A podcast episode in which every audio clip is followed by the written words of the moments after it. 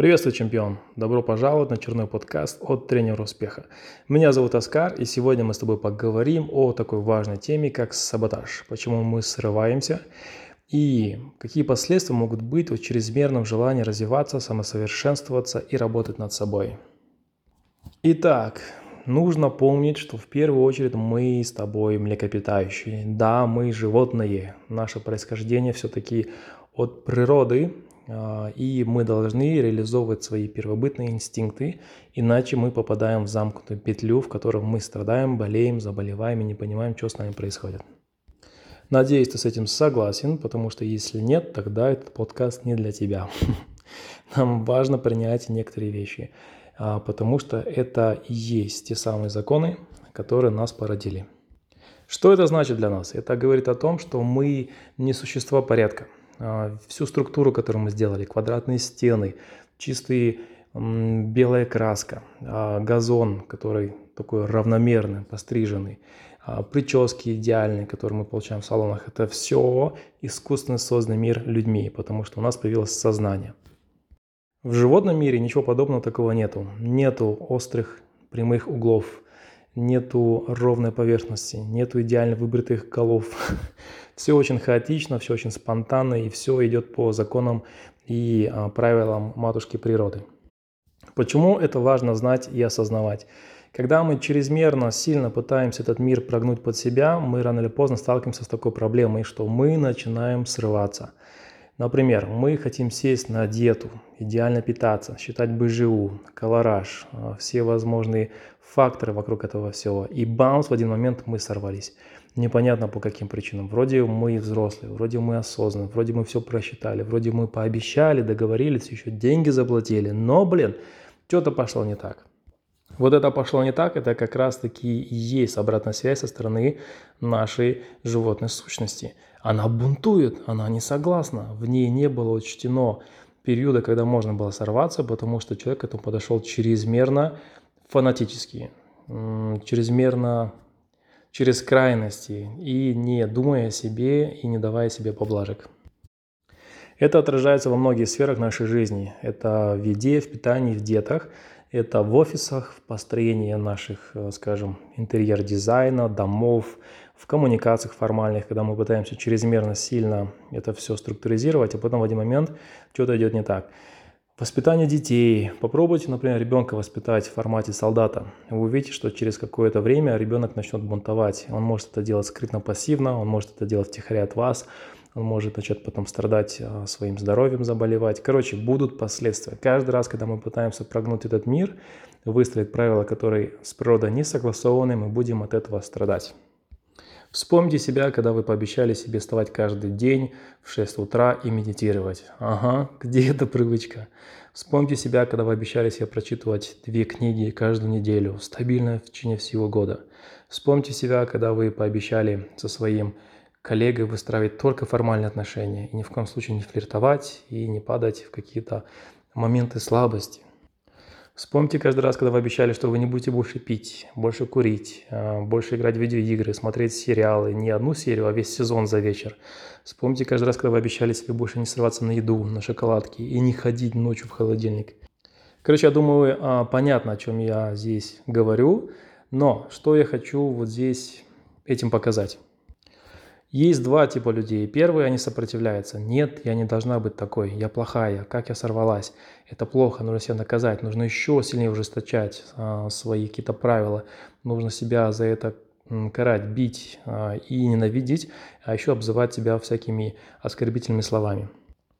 Вот такой путь, он не долгосрочный, он ведет обязательно к низкой самооценке, закомплексованности, к эмоциональным блокам, психосоматическим заболеваниям, и это, конечно же, может привести к фатальным исходам. А также это прям благоприятно почва для невроза, для психоза и для всех психических заболеваний, которые психиатры, психологи любят о них говорить. Короче, а ни к чему это не ведет. Только в краткосрочном варианте это может привести к какие-то результаты. Второй вариант, как жизнь прожить, это когда вы понимаете, что да, я же не животное, блин, я хочу выстроить свою жизнь по каким-то порядкам, законам, по каким-то правилам и быть эффективной, но я понимаю, что во мне есть теневая сторона, во мне есть животное начало, во мне есть инстинкты природные, первобытные, и во мне есть естественные природные какие-то законы, которые были созданы еще до того, как наш мозг начал думать и осознавать. Поэтому я себя не буду винить за срывы. Срывы – это нормально. Саботаж – это обратная связь организма, что он не справляется, что ему не хватает возможности быть более свободным. Это говорит о том, что ничего плохого нету в том, чтобы не придерживаться каким-то структурам, а, каким-то планам или каким-то последовательным систематичными действиями. Это нормально, что есть элементы срыва. Мы за это себя не ругаем, мы за это себя не наказываем, а лишь принимаем и пытаемся выстроить такую систему, чтобы она не была вредна нашему окружению, и она была экологична и органична для нас лично, чтобы мы могли это запланировать. Вопрос, а можно ли запланировать срыв? Да, можно. И это то, что я научился делать в своей жизни, и этому обучаю других людей. Это очень крутая штука. Это когда, ну, пример простой, это как meal или day. То есть многие спортики и билдеры, они знают об этом, что если они всю неделю хорошо питаются, они могут сорваться на одно на один прием пищи в субботу, например, и они в 2 часа, в 3 часа дня по-разному берут и едят все, что они хотят. Почему это круто, это важно? Потому что организм получает все свои недостающие элементы, микро-макро, все свои а, другие элементы углеводов, жиров, а, белков. И таким образом это даже полезная штука. Этот срыв является крутым, полезным, потому что он компенсирует нехватку этих всех элементов в течение недели.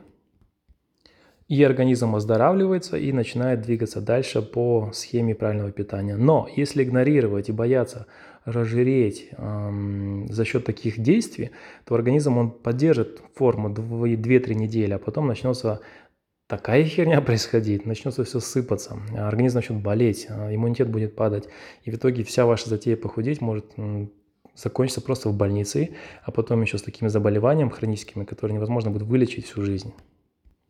А винить придется только самого себя и непонимание законов природы.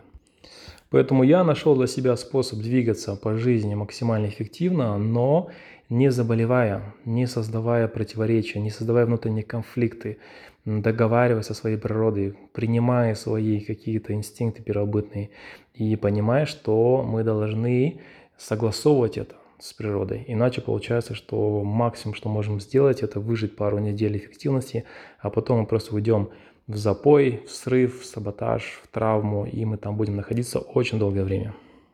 Приведу тебе пару примеров, как я это делаю, как можно это сделать тебе. А, конечно, это будет очень так мелко и достаточно коротко, потому что все остальное мы проводим на тренингах, на консультациях или уже более детально проговаривая это один на один. Вот. Какие варианты есть? Когда ты составляешь свой график эм, недели или месяца, обязательно туда впихни время для себя. То есть не время, где ты будешь э, ванну принимать, а время, где ты будешь делать все, что ты захочешь в тот момент, когда он настанет. Например, типа воскресенье, после обеда я оставляю время спонтанно открытое. И вдруг ты захотел в воскресенье пойти колен покурить. Окей, вдруг ты захотел просто пойти побегать на улице.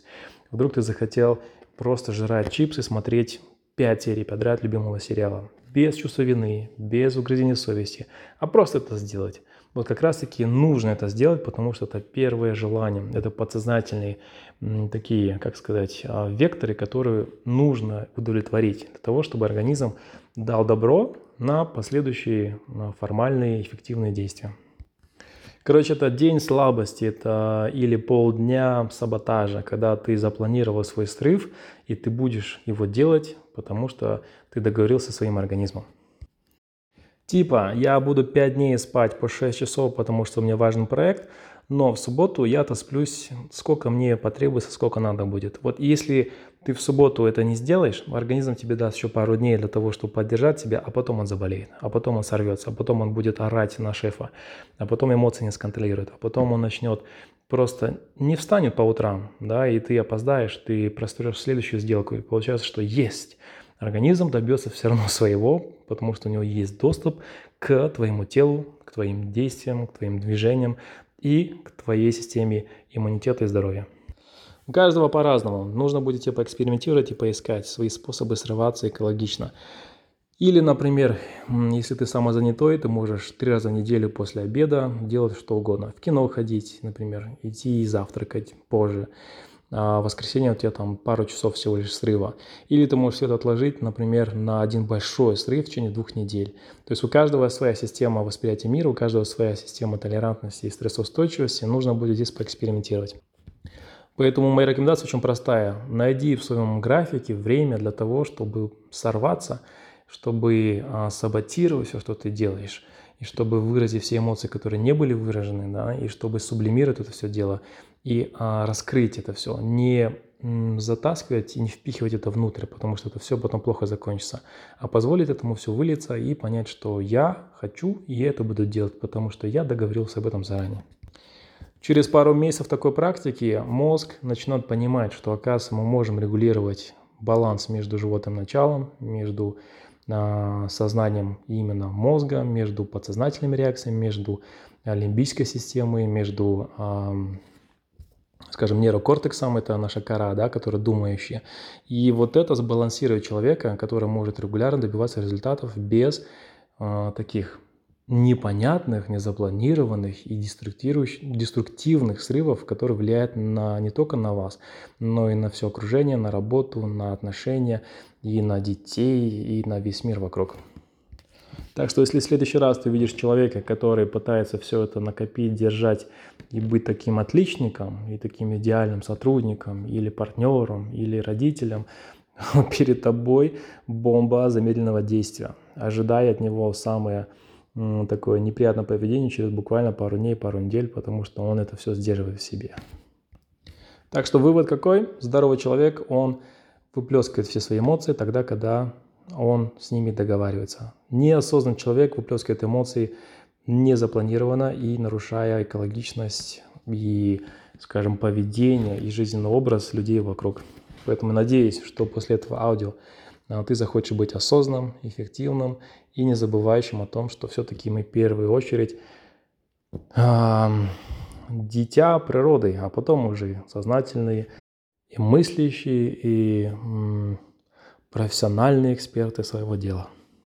Так что береги себя, чемпион, свою психику, свое здоровье, свое тело, свои мозги. Если будут вопросы, пиши в личку, в директ по WhatsApp. Если требуется консультация, я с удовольствием. И если хочешь узнать, какие тренинги, семинары или дополнительные обучающие лекции, то пиши, я буду рад ответить. С тобой был тренер успеха, меня зовут Оскар. До скорой встречи. Пока-пока.